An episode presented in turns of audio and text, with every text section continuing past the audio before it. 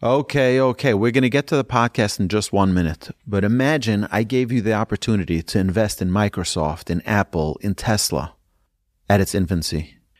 And now you made all this profit and it would be unbelievable. You'd be so thankful and so grateful. I believe that that day is today for Torch because for the next 36 hours, every donation you contribute at givetorch.net is doubled by our generous matchers, and you can come in at the ground floor. Yes, last year over 1 million people enjoyed our podcasts. You as well, I hope. And I believe we can get to 10 million this year. But we need your help. It's only one day a year that we ask. We need your contribution. We need your partnership. We love your partnership and your friendship. Please contribute at givetorch.net, givetorch.net. Every dollar is matched. I apologize for taking your time. Thank you so much in advance for your support. Enjoy this episode. You are listening to Rabbi Aryeh Wolbe of Torch in Houston, Texas. This is the Living Jewishly podcast. All right, welcome back, everybody, to the Living Jewishly podcast. We're going to talk about today the Shemoneh Esrei, the Amidah, part two. Last week we talked about the connection between the blessings of the Shema and the Shemoneh Esrei. And now we're going to talk about other aspects of the Shemoneh Esrei. One shouldn't burp or yawn during the Shemoneh Esrei. If it is unavoidable, they should place their hand over their mouth. It is inappropriate to spit during Shemoneh Esrei. If an insect or fly is biting him, he can move his clothes to dislodge it, and so it does not disturb his concentration, but not to remove it by hand. If a Torah book fell in front of him while he's davening Shemon Esrei, while still reciting the Amidah, he may pick up the book between blessings, as this will disturb his concentration, knowing that there's a Torah book on the floor. Anything that is prohibited during the Amidah remains prohibited till the taking of the three steps back following the prayer. When praying, one should face towards the land of Israel, with heart directed towards Jerusalem and towards the Holy Temple and the Holy of Holies. Those in, the nor- in northern Israel should face south towards Jerusalem. Those in southern Israel should face north towards Jerusalem. As Jerusalem is the gateway to heaven, and all prayers rise heavenward through that holy place. If one is in a place that they cannot face towards Israel, they should have in mind, in their heart, to pray towards the land of Israel if someone began praying facing the wrong direction and then realized in the middle that they're facing the wrong direction, they should not step out of their place during the Amidah. Just have in mind if you suddenly realize, oh my goodness, I'm, instead of facing east, I'm facing west or facing north or facing south. Oh, I didn't realize, uh, you know, someone stops on the side of the road to daven and they're facing the wrong direction. Just have in mind, you don't, but you don't move, you don't step out of your position during the Amidah.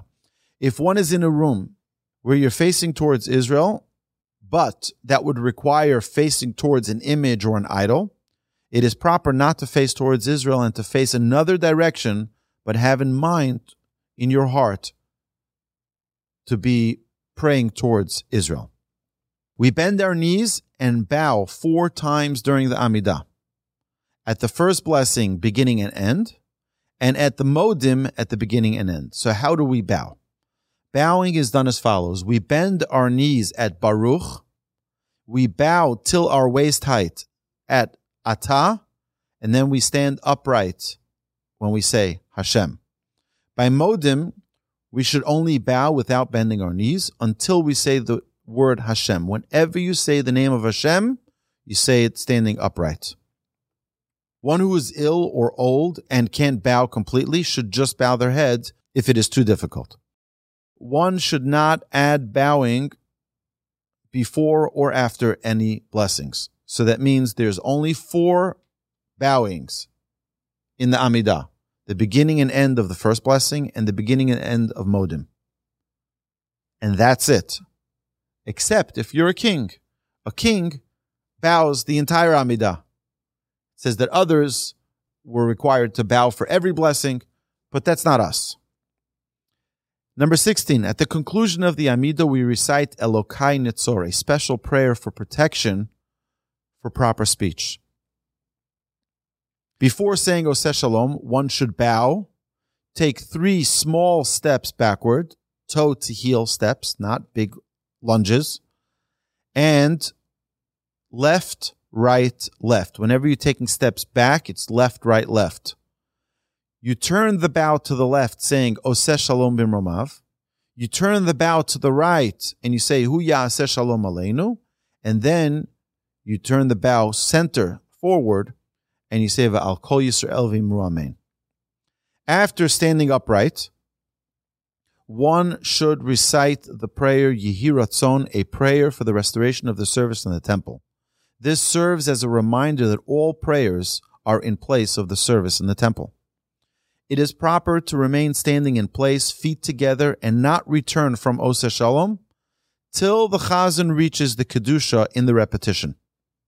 If one is davening alone, they should remain standing for a few moments and then they can step back, right, left, right. During the personal silent Amidah, one should not interrupt for Kaddish, Kedusha, or Baruch Neither should one make motions with fingers, eyes, or lips. If the Chazan is repeating the Amidah and the congregation is responding, and now he's in middle of his silent Amidah, he can pause and have in mind that he is saying it with the congregation, but remain silent. Number 21. Once a person reaches Elokai Nitzor, which is that special prayer that Hashem protect us and we should have proper speech, they can respond to everything like between sections that we discussed previously in the laws of the Shema. Many have the custom to recite a special verse, Yiu Liratzon, may the words of my mouth and thoughts of my heart be acceptable before you, Hashem, my rock and my redeemer. They say that with the completion of the prayer, and this is proper, and one may also answer Amen at this point. It is proper to find a verse in the Torah, prophets, and writings that begins and ends with the first and last letter of your Hebrew name. So, if your name starts, my name starts with an aleph and ends with a hey. So I have multiple verses. Ashrei Yoshve Vesecha Od Halalucha Sela. Starts with an aleph, ends with a hey. There are multiple others. Our sages tell us that when we come to the heavenly realms for our day of judgment, we're in such awe and such shock that we forget our names. The only way to remember that name is with a special verse that begins and ends with our name. So in the back of your ArtScroll Siddur, you will find they have a special list of all the names and of all the possibilities. So if you know your Hebrew name, you'll be able to find it with the first letter of your Hebrew name, the last letter. We learned previously in chapter 12 that one shouldn't pray at all if they feel a need to relieve themselves. However, if one had a pressing need only while they were in middle of the Shemoneh Esrei, in middle of the Amidah, they should hold themselves back till they end the Amidah. If one passes gas during the Amidah, they should wait until the odor dissipates before resuming prayer. One should not sit within eight feet in all directions of someone who is reciting the Amidah prayer. So if a person is sitting and someone is praying Amidah behind you, it's proper to stand. But if the person sitting is old and weak, or someone who is learning Torah or praying, they need not move. A God fearing person, however, should always be cautious about walking and sitting in front of someone who is praying the Amidah, the Shemoneh Esrei.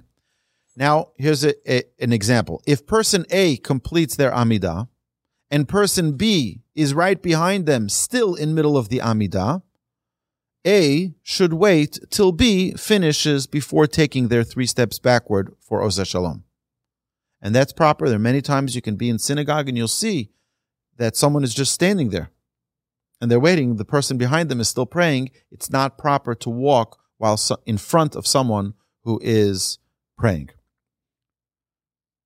A drunk person who cannot carry a straight sentence is prohibited from praying. His prayer is repugnant, and once his drunkenness has passed, they must pray again. And if the time for prayer has passed already, they should make up that prayer at the following prayer when they are no longer drunk. So we know we've we've talked about this. We're going to talk about this more about make up prayers. And that is if you miss a prayer by mistake, you can make up the prayer in the following prayer.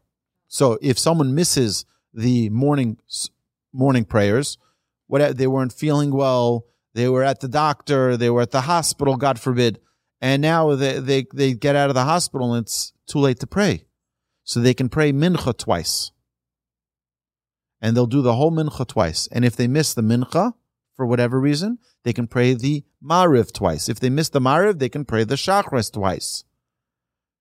That's a special privilege that the halacha gives us that if someone by mistake missed a prayer, they can make, make up for it. My dear friends, that concludes the Living Jewishly episode of the Laws of Shmonesrei. Have a fabulous day.